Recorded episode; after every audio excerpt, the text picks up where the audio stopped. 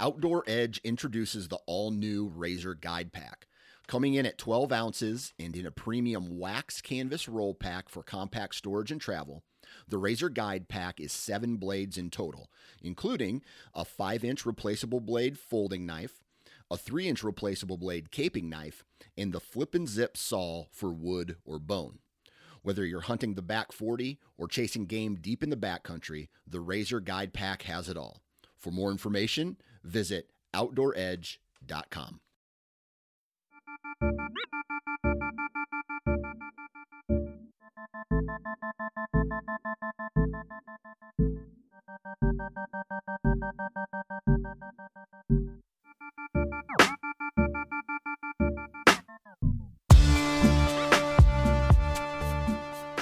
Yeah, buddy. What's up?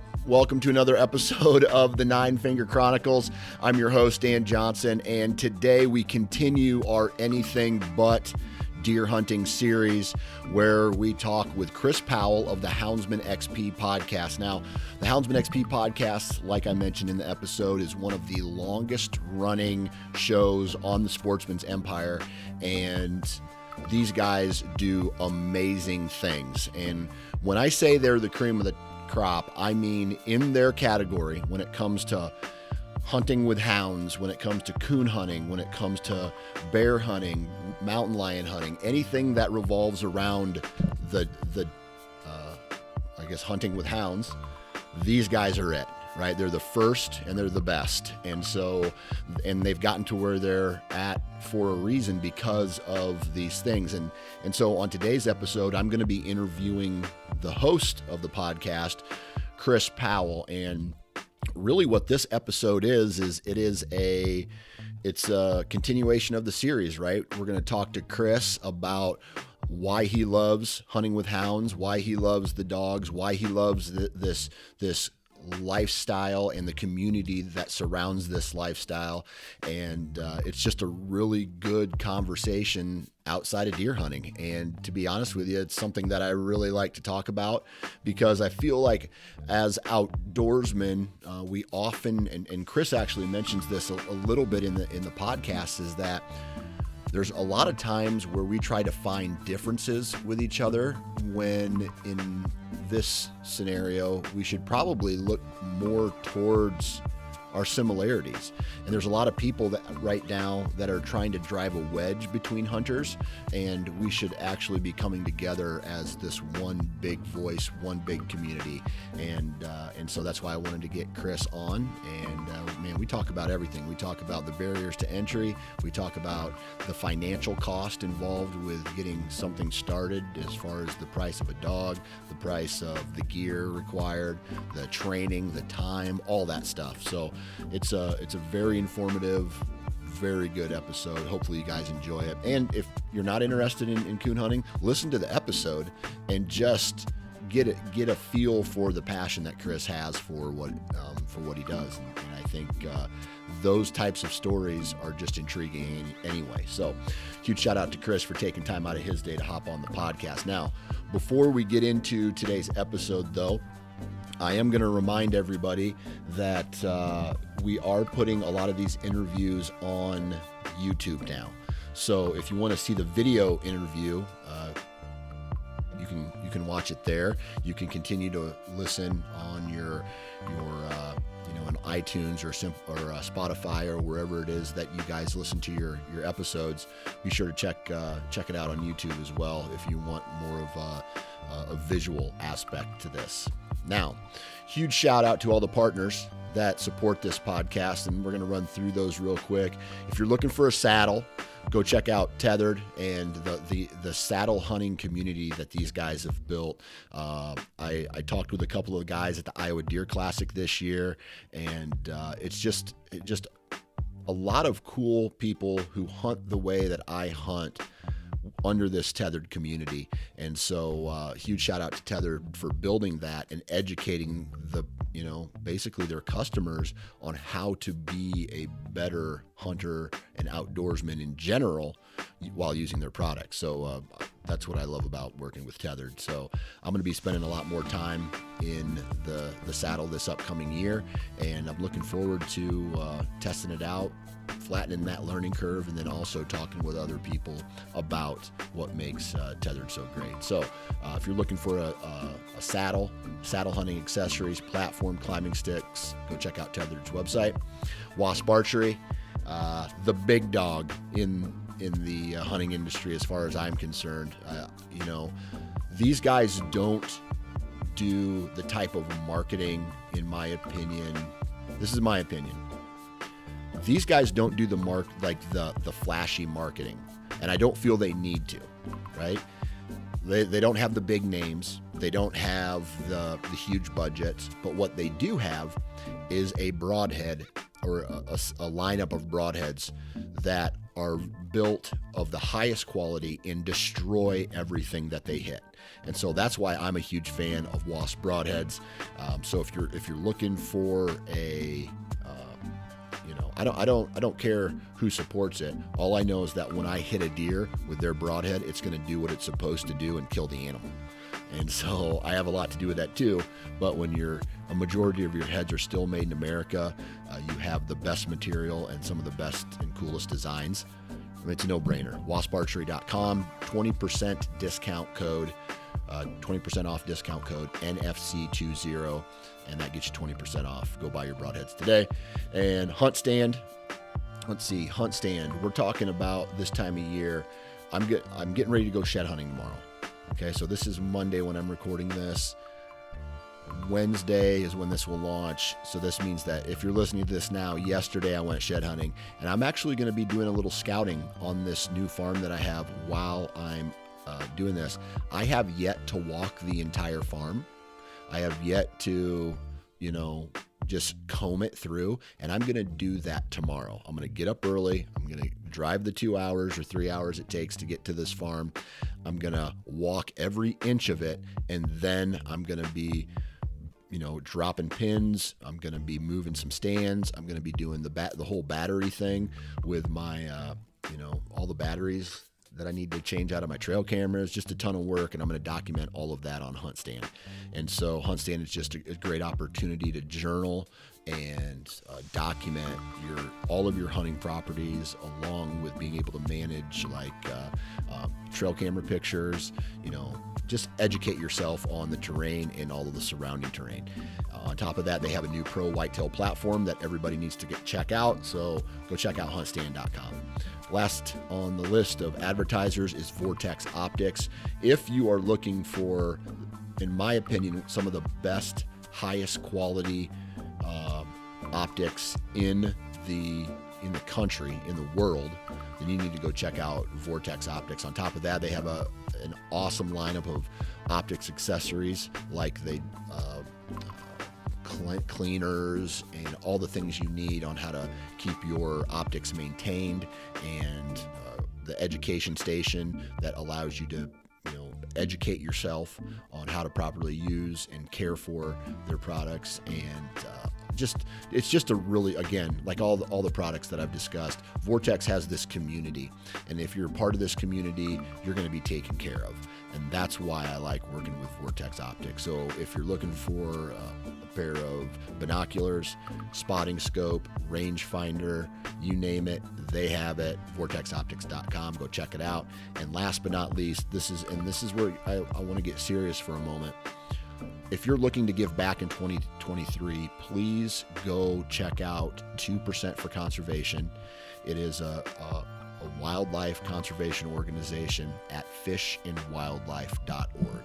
And so I'll be talking about more of that later this spring, early summer. And, uh, you know, we, we want to make sure we're giving back to the natural resources that we all take away from. So 2% for conservation. All right that is the commercials. That's the intro. Let's get into today's anything but deer hunting series episode with my man Chris Powell.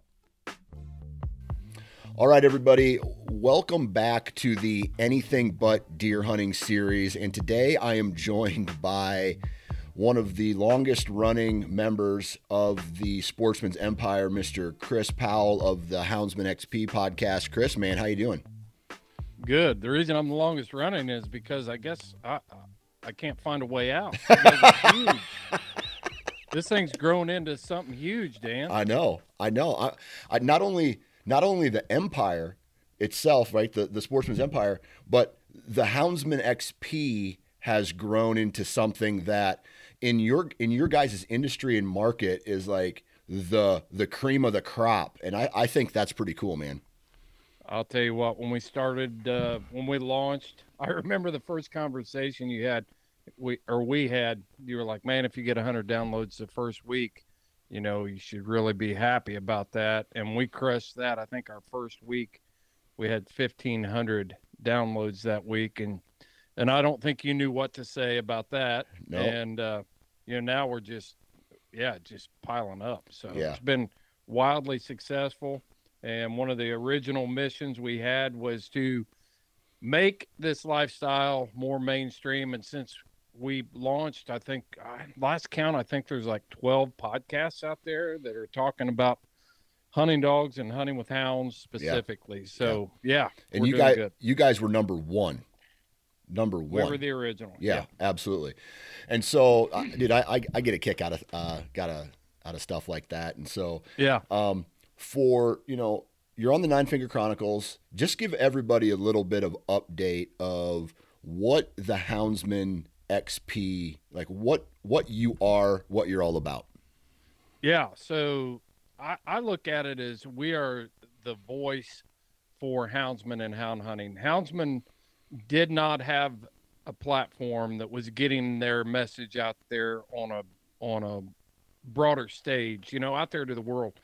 Uh, There were tons of outdoor podcasts, but there was nothing that was talking specifically about who we are and what we do.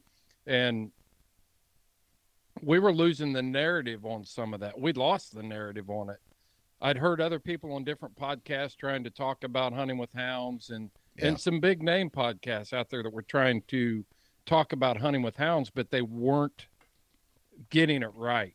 Yeah. So we wanted to do it and get it right, and we wanted to uh, do a couple things there. We wanted to showcase and set set the record straight on who we are, but we also wanted to challenge people in our community to rise up and and be extreme performance. That's what the XP stands for is extreme performance.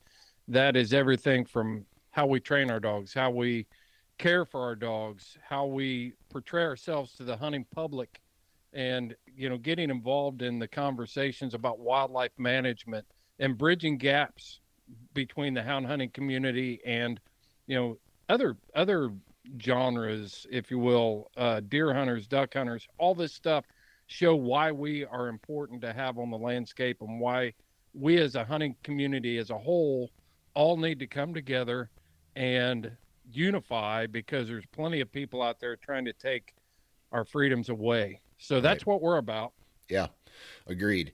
And so, let, this is a question that just kind of popped into my head as you were explaining all this. Is there a difference when when you when you say hound hunting? Is there a difference between, let's say, using coon or using do, uh, dogs to tree coons and mountain lions, and retrieval dogs like to go get pheasants and to go get ducks?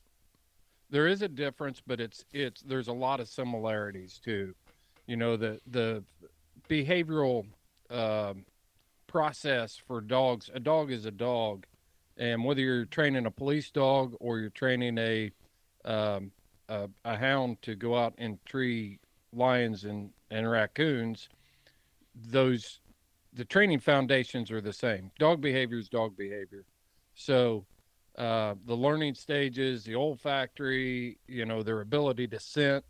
Duck dogs use scenting. Bird dogs use use their olfactory to scent their game. Hounds are hounds are much the same. Okay, awesome. All right, and so let me let me ask you this. I want to I, I want to Yeah. kind of go back as far as you can remember, and and I know fif- I just turned 54, Dan. I'm not sure this is a setup. well, the, the reason I'm asking this is because, you know, uh, we have, we're going to be having on this series a lot of different people, and some people, you know, like for me, I didn't pick up bow hunting seriously until I was 26. You know, I was, I would, I would have put myself in the f- fishing category more than the deer hunting category mm-hmm. up until then. And so and this this will help set a precedence for how long it takes an individual to get to you know the level that I would say you're at in in hound hunting. How old were you when you started uh, you know working with with hounds and and doing this whole raccoon thing? Yeah, I was uh, I was 13 years old when I got my first hound that I could call my own. Uh, I tagged along. I tagged along on a on a couple hunts before then. I it was just something that that struck a nerve with me. I deer hunted, I've duck hunted, I've turkey hunted, but the one constant, um, I just think I'm a hunter, and my specialty has been uh, working with the hounds. So. Yeah Gotcha. Okay. All right. So, 13 years old, your first dog. Now, picking up fishing. If I wanted to go, so for example, the, the episode before you, uh, I had a guy on and I talked to him about fly fishing and the learning curve and things like that. But I don't need to try and keep a fishing pole alive. I don't need to feed a fishing pole. So now we have this entire other, other than learning how to use a dog to hunt, you also have to learn how to train a dog and you have to learn how to um, keep them healthy and all of that stuff. So what what is a learning curve? Like if I said to myself, you know what, I like what Chris does. I want to use a hound and I want to train it to tree coons. What's a learning curve like that look like? Man, I'll tell you what, we um, our our motto here is you never stop learning. Yeah. You never stop learning. Um, I hope I'm learning till they put me in the ground, you know? Yeah. Um, so it's hard to say what that looks like.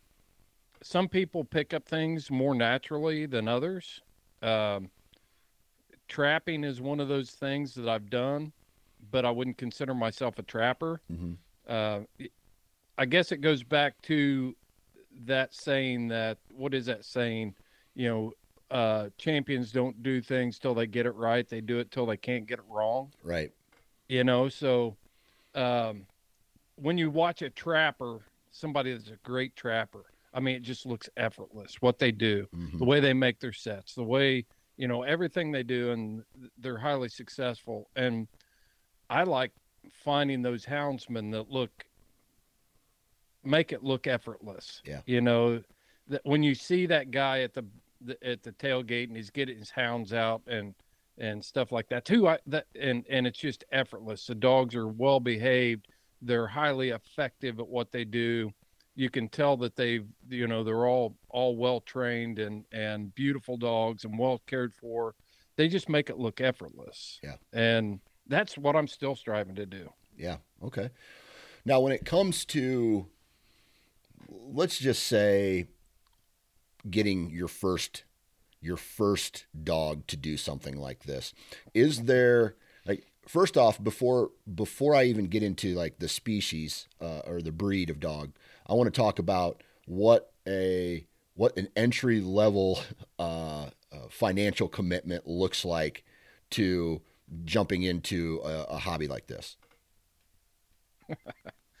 uh, I, it, it's one of those things that when you first start out, you know, when I was 13 years old, I came home with a dog on a leather collar. I can't remember exactly, but I do remember, you know, what that is probably a hand me down collar. Uh, but I didn't even have a leash, you know.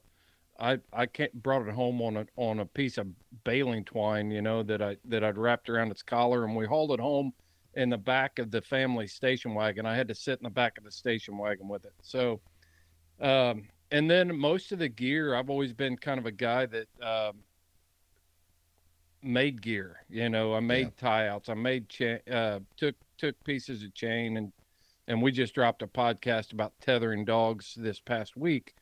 Uh, but yeah, we tethered we tethered the dog out, and I remember building the dog houses and and doing that sort of stuff. You know, that's when you're 13 and there's still a lot of, of I still do a lot of that stuff.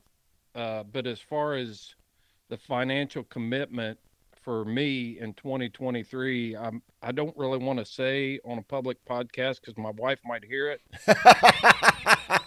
but uh, but for the benefit of everyone out there, I will reveal a few secrets. So to give you an idea, um, you know, just just an entry level. If you were gonna if if you were going to get to where I'm at right now, I mean, I've got a four wheel drive truck. I've got a, and we know what those cost. I've got a mm-hmm. dog box in the back of my truck that would retail for probably around twenty three hundred dollars. My tracking equipment, uh, one Garmin handheld, the newest 200i is seven hundred and ninety nine dollars, and then you've got three hundred and fifty dollars per collar after that. Uh, you've got extra antennas, and we're just we haven't even got off of the X yet for you know dog care and mm-hmm. cost of dogs and stuff like that you know it's um, if you're feeding a high quality feed then you can probably i haven't done the math on this for a long time but you know the daily care of a dog is probably five to ten dollars a day yeah. you know when you add in wormer and and you just take the average you know then then you're and housing the dog and different things. So i mean it's it's a it's a very big financial commitment without even talking about the time. So if you're a guy that looks at time as money, then you can even put you can even up that, you know. So you're looking at thousands of dollars. Yeah. yeah. To uh, to keep to keep these hounds, and then the price of hounds um, is expensive too. Yeah. What's a pup? Uh, what kind of what kind of dog do you have, or do you have multiple? I've got multiple. Okay. I've got uh, I've got one Jagd Terrier and that's um, opened up a new front for me. Um, first one I've ever had, but I've got uh, four other hounds okay. and five, yeah, four other hounds right now, and I've got blue ticks and I have Plott hounds. Okay, and um, yeah, that's what I got. Blue what? ticks and Plotts. Okay, so blue tick plot. Um, what would be the average cost of a, a pup, and do do male or female uh, like is one more expensive than the other? No, it's usually the same price, male or female pup. Um, I think our community is kind of stuck in a time warp because I can remember the days of, of two hundred dollar puppies, and a lot of people still think you can get puppies for that, and that's um, yeah, that's a pipe dream. Yeah. Um, but um, it's not uncommon to see well bred pups from a good strong lineage if you can get them you know if, if you can get your hands on them to sell between five and eight hundred dollars for a puppy. Okay. Well that's that's ballpark. well chris i'm gonna uh, give you a little insight to my life. My wife uh, decided she wanted to buy a cockapoo. Now a cockapoo doesn't tree coons it doesn't find nothing. sheds it does nothing except pee and poop in the yeah, house and, and eat. and make me mad is really yeah. what it does. and so and so uh, I was pulling for another uh, like a lab or something, and uh, I got uh, we got a cockapoo, and uh, yeah. the the influence uh, I got influenced. I'll just put it to you that way to to to buy. You got manipulated. Exactly, buddy. exactly. And so um, now now the financial investment is not like going to Walmart and picking up gear. All right. So it sounds like there is um, s- some some pretty big. Well, what you? All right. So what was your price tag on your cockapoo that does nothing? Yeah, seven seventeen hundred dollars.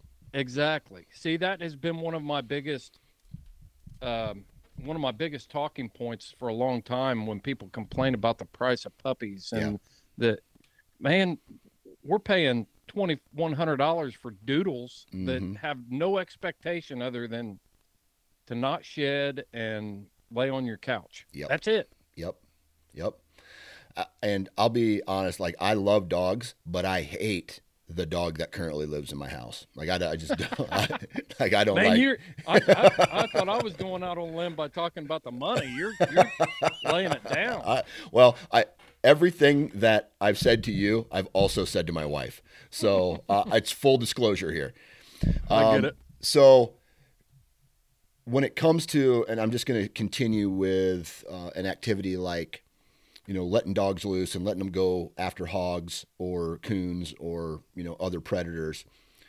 Is there a way to do it cheaper where, you know, like you can just have them on a leash and have them uh, in the front of your truck and you, you just let them out without a collar or a tracking device and then you just kind of follow them? Sure, you can do that. Uh, I don't know of any serious the deal the thing is that I, I think it's lost on the unaware a lot of times is how much these dogs mean to us. Yeah. You know, how how important they are to us. You look at you look at some of the people that I know, they've been working their whole lives and they're, you know, maybe seven, eight, ten generations in on a breeding program. Mm-hmm. And they've they've honed those genetics to the point where uh, that's been their life's work, and and so not only that, but like every one of my dogs means something to me. It's it's it's not a anthropomorphic I love my dog type thing, but it, it I've got an emotional investment in them, and I've got a a lot of time investment in them, and they they they're important to me. They're they're important for my um my mental well being. I recognize that, so when you take something that is that important, you're not going to haphazardly go out there and just turn it right. loose where you where you can't keep track of it and you can't be there. A dog has no awareness that there is a busy road, you know, a quarter mile in the in the direction that it's headed chasing its quarry. So with that tracking equipment, then I can get to the point where I can I can get my hands on them and keep them safe. Um, they have no concept of of caves and and you know mine shafts in West Virginia and stuff like that. So all that tracking equipment is crucial for us to be able to to keep our dogs in those locations. The same thing. We were hog hunting in in uh, Louisiana last week, and um, we had a hog swim the river, and this river was up and it was swollen. It was, I caught, we caught three dogs off the edge. One dog got, two dogs got past us. One made it all the way across the river and got onto another piece of property that we didn't have permission to be on. And so this dog is looking at the hog. The two dogs that went in the river, I recalled one, got my hands on him, got him back in the thing. The other dog swam. He's looking at a hog, and with the with the ability of our equipment, you know, I gave them a tone where an audible tone, and boom, the dog lifts its head up. I give it another tone. It jumps back in the same swollen river and swims back across it to keep him off of a place that we knew we couldn't go to. Right, right. So it's a deal where can you do it? Yes. I mean, you can you can get rid of tree stands and and um, you know all the technology and modern hunting and go back to atlatls and yep. and uh, stick bows if if that's what you choose.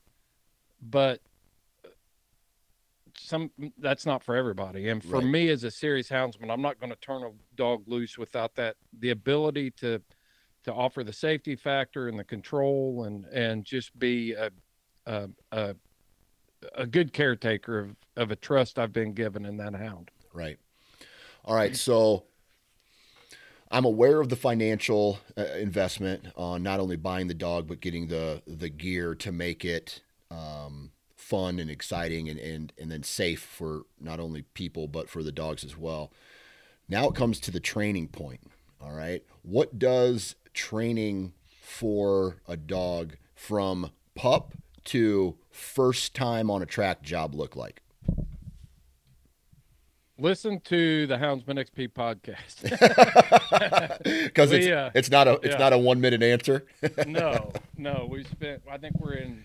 I think we drop 313 episode 313 tomorrow, and that's what the podcast has been about uh, for several years. So, um, it's a daily commitment. It's a uh, when they're puppies, then you know you're trying to do different things with those dogs you're trying to um, you know set life lifelong behaviors for those dogs everything from uh, you know doing the scent work to uh, scent recognition um, to handling to being able to ride in a box with you know make that dog a good citizen. Mhm. Uh, you're talking about recall. You're talking about, but a lot of the instinctive stuff to track and and hold their quarry at bay or in a tree until you get there.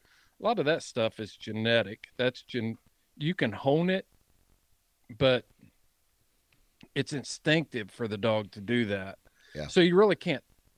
You really can't teach the tracking portion of it. You can do things to um, enhance their interest in certain scents, uh, smells, odors.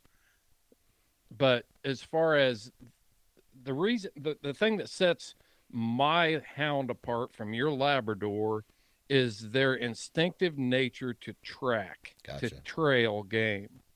Uh, the the Labrador or my boxer even can smell the same thing. It it can smell where the coyote peed on the bush, and you you dump a hound, a lab, and a your cockapoo out there, and they're all going to go over there and they're going to smell it. Well, the instinct for the hound is to okay, I've got this scent here. There's a track leading away from it, so I'm going to trail it. And the instinct is not the same in the lab and the and the cockapoo to do that. Gotcha. Okay. And so is this a is this a year process? Is this a two year process? Um, you know, it's it's one of those things. There's a there's a always a question that pops up among houndsmen, and it's like uh, we call them finished hounds. You Okay, know, when a yeah. hound is is a finished hound, it can go out and it can do its job. It can locate game. It can track. It can tree. And I, a lot of times we try to put an age limit on that, and my answer is always a hound isn't finished until it's dead. You know, a dog, an old dog can learn new stuff. So, and you can see that development throughout their lives. Their skill sets may change a little bit, and their physical abilities may change as far as, you know, it, it takes a, a, a lot to stay in a bear race or a coyote race or a hog race. And just like us, the age catches up on these things. They may develop a different skill set, but it's still there. So, Yeah. you know, ideally, people like to see hounds doing their job by 18 months old Okay. you know, and being being able to be successful by 18 months old, and that threshold moves up and down for different people. Um, the thing that I look for in dog training is not necessarily the the the ability to track and tree and do all that stuff by a certain age. I look for those glimpses of greatness within that puppy. You know, you're sitting there and you're watching it and and you see it do certain things, like do a scent hook on a, uh, a piece of, like I'll scatter dog food out in the grass, uh, and I'll just scat. It's called scatter feeding, and that what that does is it wakes up that nose, and they start to think, okay, when I use my nose, there's something good that's going to happen when I use it, and so you'll turn puppies out there, and some are slower than others, and then some are really fast at figuring it out. So they'll be running across the yard and all of a sudden you'll see it that we call it a scent hook. They'll get there and boom that nose will go up and they'll just turn that head and it's like they turning themselves inside out and boom they're they're locating that that kibble that you scattered in the grass. Okay. uh, you know things like that. So you look for those moments of greatness. You look at you know you've got them out on a walk. All of a sudden you know they're over here smelling at the base of the tree and they're standing up on a tree and they're trying to trying to find out what's going on and they're locating at that point and so you're looking for beha- behaviors like that in those puppies Okay. And so that- that's how i that's how i gauge you know which puppies i want to work with which ones are more natural which ones are you know those those types of behaviors is what i'm looking for and i can if i get excited about that i can hang in there with a dog till they're a little bit older to really develop those skills Gotcha. Okay. All right. So we've kind of set the foundation then of kind of what it takes to get uh, get ready and the time, you know, not only financially but the time investment to get to the point where uh, you can get out and start doing some of these things. Is there different training methods for a hog versus a coon versus a mountain lion versus a bear? the basics are all the same Okay. track track trail tree Gotcha. you know, uh, track trail bay. I've seen phenomenal ho- dogs that uh, hogs let me get this out. I've seen phenomenal dogs that could catch hogs that were also great bear dogs. Okay. Uh, I've seen some bobcat dogs that were very good lion dogs and lion dogs that that made good bobcat dogs. But the the key ingredient there is their ability to track, trail, and tree. You know, locate a track, trail it through adverse conditions, and bring their quarry to bay or tree. So uh, when you start getting into the different aspects of it, you know, uh, there's guys that I I run multi-purpose dogs because I don't have hogs and I don't have bears and I don't have lions. So I use dogs for multiple species. Um, that will drive some people crazy. The last thing you want to do, and it drives people crazy if you've got a dog that doesn't realize it's bear hunting mm-hmm. and it gets treed, um, you know, a thousand yards through a Wisconsin swamp on a raccoon. Yeah. You know, that is frustrating. So, but I have found, and I've I've done this. Police officers in the military has been doing it for police dogs and military dog handlers have been doing this for for decades. The gear association, you want a dog that's smart enough to know uh, you know what they're out there for. Gotcha. And by repetitive gear association, using certain certain gear for certain applications, then boom, they they start to pick up on it. It's not going to be instant, but like my dogs know, I my blue tick female is a prime example. She knows the difference between we're we're coon hunting right now because it's dark. We're and and I handle them differently at those times than when she's riding around on the rig or you know up on my dog box trying to locate a a bear track. Mm-hmm. She's not strike. She may she may give me some some barks on a coon, but I can tell the difference. Gotcha. So, yep, you can't you can do scent discrimination work there and and know what you're getting. All right. It's not 100%. I'm not going to say I've got it nailed down 100%. I'll still have a have a young dog that that finds that opportunity screaming across a a swamp and boom, there's a raccoon track, and he's like, ah, you know, yeah, yeah, that that's that's aggravating at times, but it's part of it. You're there right. to hunt. Right. So let's talk a little bit, you know, about why you have stuck with it all these years. What is it about hound hunting that you love so much? Hmm. You know that. Uh, it used to be. It apply. It, this applies to any anything that you're hunting. You know, you go through the different stages of hunter development. Mm-hmm. You know, when I was a kid and I brought that first coonhound home, uh, that coonhound probably could have made something if it had somebody that knew what it was doing with it. Right. You know, right? So, uh, but I was excited. I was just excited to have a dog and be in the game. So it's a lot like that shooting phase when you when you first start hunting. You just want to you, like shooting, mm-hmm. and as you progress through that, your your priorities change and things things become different. I can tell you that the most rewarding thing for me has been the relationships I've built over the years with other houndsmen, and um, I always talk about the fact that I could drive from the East Coast to the West Coast and never pay for a hotel room if I didn't want to. Yeah you know, just staying with staying with other houndsmen. My home is opened up to them, and their home is opened up to me. So number one, it's got to be the relationships. Um, it used to be, you know, developing that hound and and getting the most out of that hound, and, and I still enjoy that, but it's it's not the if if you're going through this life and you're you're only doing it for yourself, man, you're missing so much. Yeah. You know, it's uh so so training hounds is is rewarding. It it is a challenge you know you you you look at some people that have spent their life breeding those hounds that uh, are highly effective very good at what they do and it always comes back to relationships though because i don't care who you are even if you're a, a top breeder of of performance dogs you need a network of people out there that can take your dogs and your puppies and get the most out of them so you really know what you've got and if you're going to hunt multiple species of game you know I, I I'm going to hunt with a friend next week in in Kalispell, Montana. So nice. You know, uh, it's got to be it's got to be the relationships. Gotcha. Okay. Now, I look at my dog as a pet. All right, it, it falls under the pet category, and I look at what you have, and I almost see it. Almost, I guess the the the label I would give one of your dogs would be like a tool. Uh, mm-hmm. Okay, so where do your hounds kind of rank on this scale of pet and tool? The uh,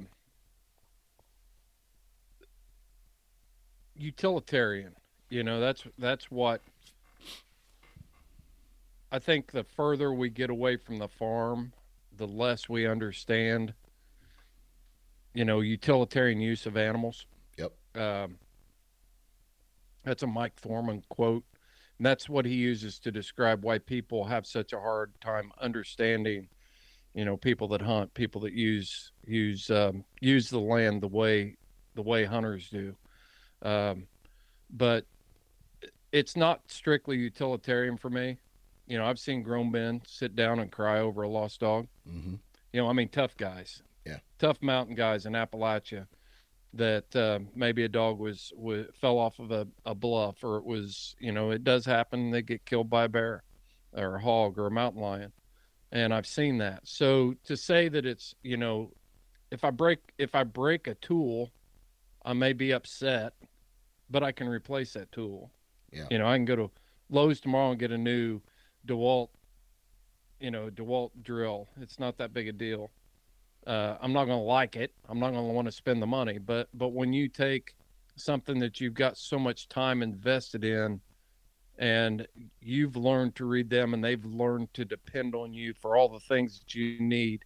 Um, these dogs these dogs are more than just tools. They're they're like I said earlier. They're they're good for my mental well being. Um, we know we've all seen a rise in awareness on companion dogs and stuff like that. Well, houndsmen have been doing that for, you know, centuries. Yeah. You know? yeah. We know we know what it brings. Um, so it's more than a, more than a tool and more than I I've seen dogs where they look up and they see you coming because they've got a, a rough bear bait or they've got a they've got a, uh, uh, hog bait or a mountain lion in a tree or a coon in a tree. And it's like you see that excitement level go up because oh, they're here. You know, he, he finally got here. Yeah. You know, yeah. they get a little more they get a little more brave and they get a little more the energized and and stuff like that. So there's more than a, than a you know a, I've got several tools here, and if I break one, I might be pissed off, but I'm not going to cry about it. Yeah, I got you. All right, yep. so let me ask you a kind of a final question. This is a this is an opportunity for you to throw a sales pitch type comment out there for everybody listening. Why should somebody consider if not buying a dog and starting the whole process because that, that's that seems to be complicated. If not, you know, jumping in feet you know head first into the world of uh, of of houndsmanship maybe talk a little bit about maybe going on a coon hunt or going on a lion hunt and watching what these dogs do. Give us a sales pitch about that stuff. Uh, Brad Luttrell from Go Wild had never hunted bears with hounds before, mm-hmm. and uh, he and Derek came Tolles come out came out and hunted with us in Virginia, and um, they had a blast. Mm-hmm. We had a blast taking them. Um, so it was something that was new for them. It was something that they came with an open mind. Uh, they learned a lot. They learned how demand, physically demanding it can be. Uh, a lot of the things that we battle a lot of times is listening to people try to say that that hunting with hounds is easy or it's not fair chase. I would recommend reaching out to Brad Luttrell and asking him or reading some of the things that he's written about it. Mm-hmm. He's he's written a lot about that, and uh, but be open minded about it. You know there there are there are people out there who are just as passionate about what they do as you are about uh, you know, hunting whitetail mm-hmm. or, or, and it's a it's an investment. It's it's not something that we need to, you know, pigeonhole or or try to put up barriers between between us.